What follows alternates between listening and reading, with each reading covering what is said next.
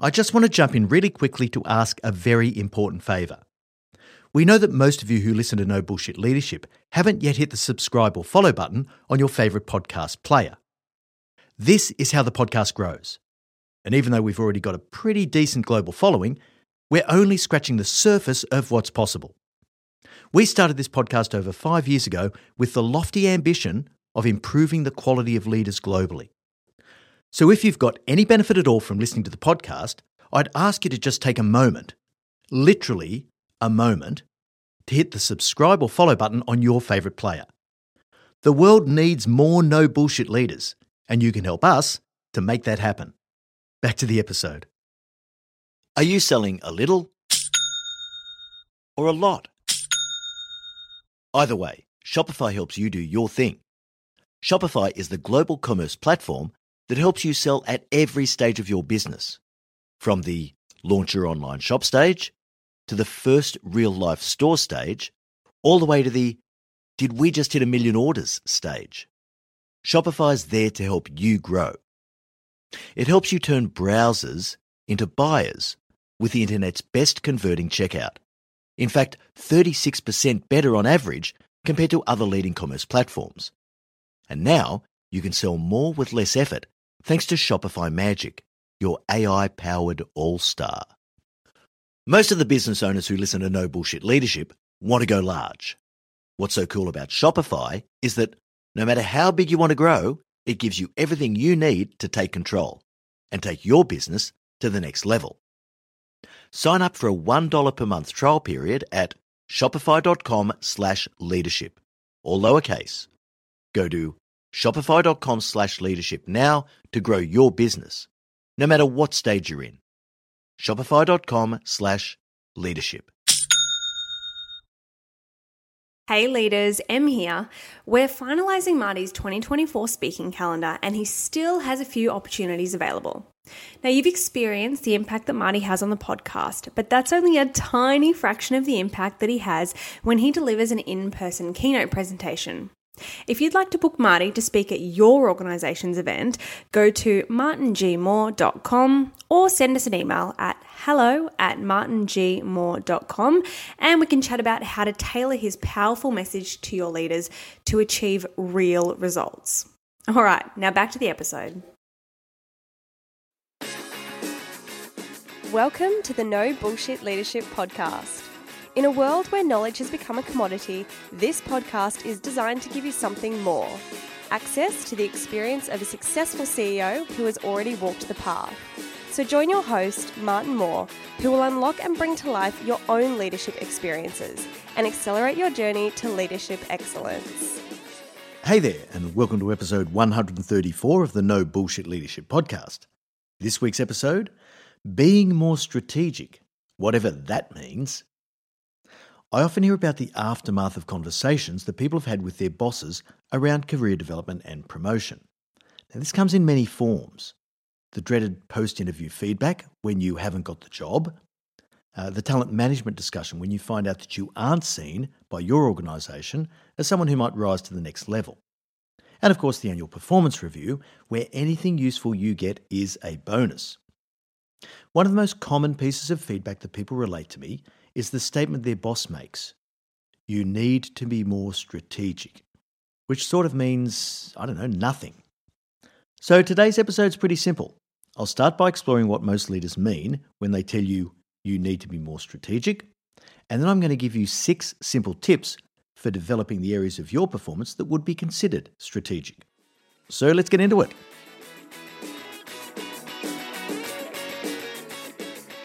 What does it really mean to be strategic? Now, before we get going, you might want to make a note. If you haven't done so already, go back and listen to our podcast episode number 85 Strategy Isn't Hard. This should give you all the background and context you need to start to think about what strategy is really about in practice. And in order to understand this, I've had a good think about the expression as it tends to be used in two different contexts. First, on the positive side, when a leader says that one of their people is very strategic, and you hear this quite often. And second, on the negative side, when a leader tells someone that they need to be more strategic. Now, on the positive end, over the years, I've heard senior leaders refer to people who work for them as being very strategic. And sometimes I see what they're getting at. Other times, though, I'm left scratching my head. So let's see what might be common themes here. I've got three clear examples. The first arises when there's an element of consensus in thinking between a leader and one of their proteges. Now, you can read into this many ways, but for me, often the person being mentioned has no strategic attributes other than being at pains to agree with their boss. And this is a simple case of what we call affinity bias. For example, a leader may attribute one of their people with the halo of being a strategic thinker purely because they demonstrate a similar worldview. Now, sometimes a leader who is anything but strategic may subjectively label a direct report with a similar thinking style as being strategic, because that halo swings both ways. In the end, you have a person with little strategic thinking capability who has a lot of people around them who also have no strategic thinking capability. Despite this, they consider themselves to be strategic. This is a classic case of believing your own bullshit. The second example arises where someone is labelled as being very strategic when really what they are is just an innovative thinker. Now, I think there's a really big difference between being an innovative thinker and being a strategic thinker. But these two things are often confused. It takes me back to a director on a board I reported to once who was a very innovative thinker. She often came up with ideas that were out of the box and no one else had thought about, and some of these could have even been useful. But by and large, there was no connection between a random thought bubble and the things that would actually be of strategic benefit. Like, how would this idea mesh with our current portfolio of product services and capabilities? Where would a market opportunity lie, and how substantial was it likely to be? What would the competitive landscape look like now and into the future? And how would we develop the idea to test its merits?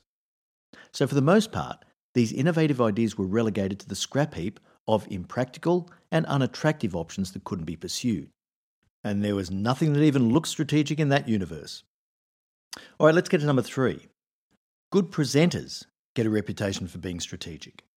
Now, I think there's actually something in this. If you can distill complex information into a form that's easy to explain and understand, I would consider that to be a strategic skill. Often, this is accompanied by flashy PowerPoint charts and sexy presentations. You can see the difference in thinking in terms of how some people present. A strategic thinker will use a few well targeted charts, graphs, or images to get their point across with minimal use of text. It supports their verbal presentation rather than the words they say being slave to the slides. But for a leader who's been labelled as not strategic, their slides are usually dense with information, highly complex, and at points almost unintelligible. People who can't get out of the detail find comfort in the volume of information they present, where strategic thinkers stay at 30,000 feet and just describe what's going on in the context of the overall playing field. So let's swing round to the other side of the equation and talk about the negative side, the indicators that some bosses pick up as a sign that you may not be strategic. Let's start with the flip side of the strategic presenters we just mentioned. Many people who can't present well often don't have the ability to explain anything without going into an excruciating level of detail. Their words are all in the language that the audience understands, but they just don't seem to make any sense. It feels like you're hearing a series of disconnected thoughts that don't align or have any logical flow. Becoming buried in too much detail sometimes means that you can't see the forest for the trees. A good presenter with strategic thinking ability can tell a story that flows, connects, and makes sense, irrespective of the complexity of the subject matter. If your presentations are so burdened with detail that they lose the main points, you may be labelled as not being strategic enough.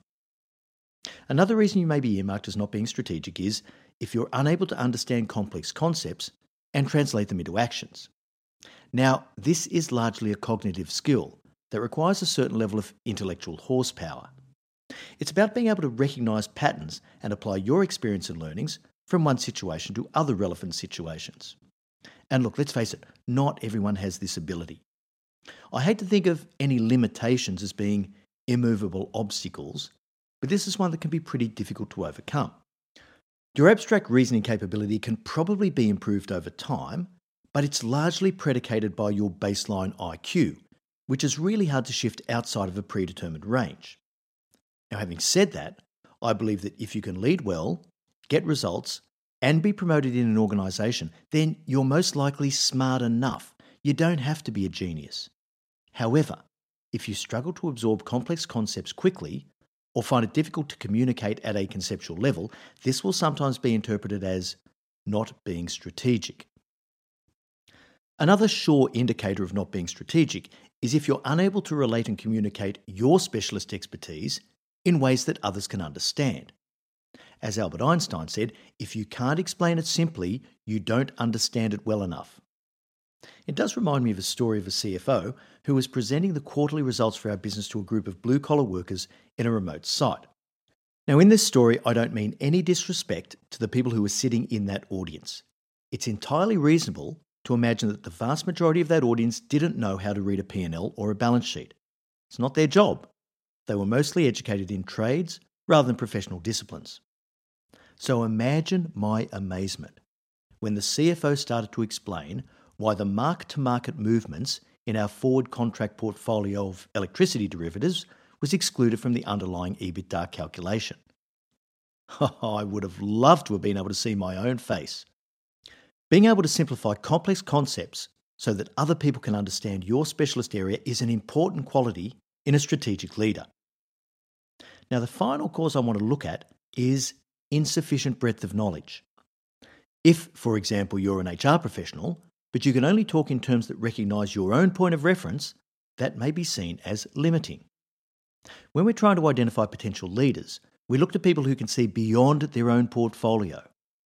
Breadth of vision across a whole range of subject areas is critical. So, for example, if an HR person can think about, understand, and integrate factors from marketing, operations, risk, and finance into their own strategies and programs, that person is much more likely to be considered strategic. Now, there's no doubt that sometimes the line, you need to be more strategic, is just a convenient and abstract excuse to say, I don't think you're management material. But there's going to be a way to overcome even the most limiting impressions that your boss has of you.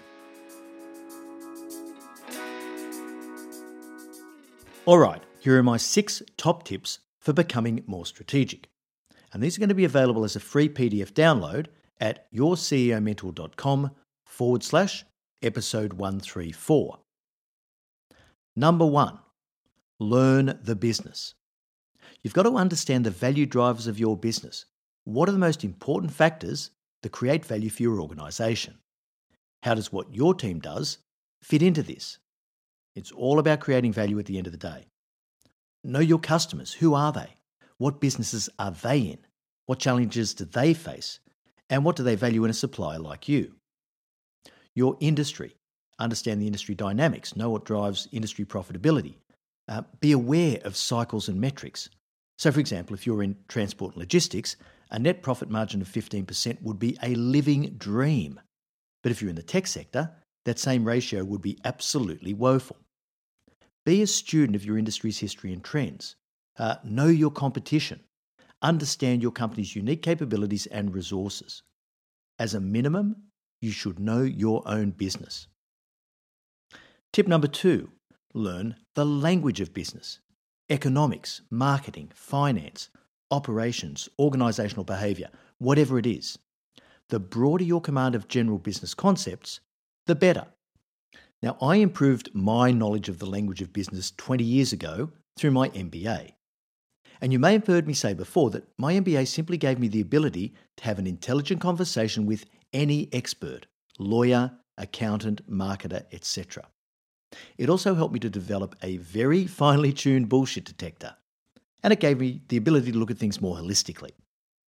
Now, you aren't all going to run out and get an MBA, which is fine, but just think about how you might otherwise put yourself in this position knowing the language of business. Tip number three get out of the detail. Many leaders at all levels struggle to get out of the detail.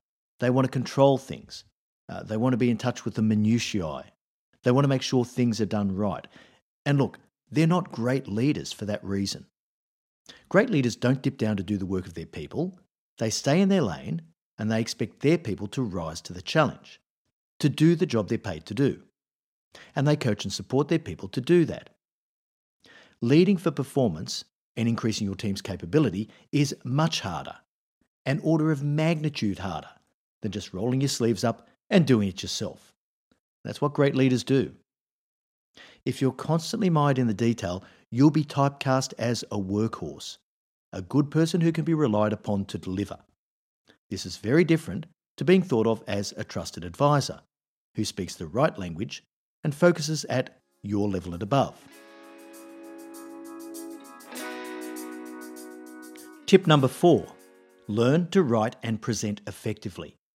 This is a learnable skill. There's absolutely no excuse for not getting this done. And if you don't nail it, don't sit around bitching and moaning because you haven't got your promotion. If you want to be seen as strategic, then understand what this means in terms of your ability to communicate effectively at the highest levels of your organisation. See, even if you're only a mid level manager now, you should feel as though you could present to the CEO and executive team if required at any time. Now, there are a couple of pretty good resources to get you on your way with this. There are two podcast episodes episode 59, Epic Presentation Fails, and episode 124, Overcoming Stage Fright. Just have a listen to those as a primer. But you need to work out the right tone and level for any communication and to be able to adopt that tone. Remove unnecessary detail and look at the bigger picture. Always ask yourself if I were in this audience, what would I want to know? Tip number five learn to see the world through other people's eyes. Don't be insular. Always be curious about what people think and what drives them. This perspective is invaluable. So spend some time with your peers. Make sure you know what's important to them and explain why what you're doing is important to the organisation and why they should bother to help you achieve your goals. This allows you to capture the moral high ground and also to appear much more strategic about how you do things. You're focused on the good of the organisation, not just on your own little patch. This is virtually a prerequisite for being seen to be strategic. And finally, tip number six get a mentor. And no, I don't mean me, this isn't a fit up. For this, you need someone who knows your context intimately. So if you can find someone who can guide you through the sorts of situations you're going to encounter, that is gold. Ideally, it's going to be someone who's trodden the path before you and can advise on what things you should focus on. Even better, if they know your organisation or industry a little bit and can help you understand some of the nuances there. So, to tie all this together, even though I think a lot of leaders can't really communicate what it means to be more strategic, we can get a fair idea of some of the things they're observing. The six tips we've just covered are neither fast nor are they easy. They take work, and lots of it. But there's no time like the present to get going. Start today, and over time you'll notice a big difference. And hopefully, so will your boss. All right, so that brings us to the end of episode 134. Thanks so much for joining us. And remember, at Your CEO Mentor, our purpose is to improve the quality of leaders globally. So please take a few moments to share this episode with your leadership network. I look forward to next week's episode when empathy becomes sympathy. Until then, I know you'll take every opportunity you can to be a no bullshit leader.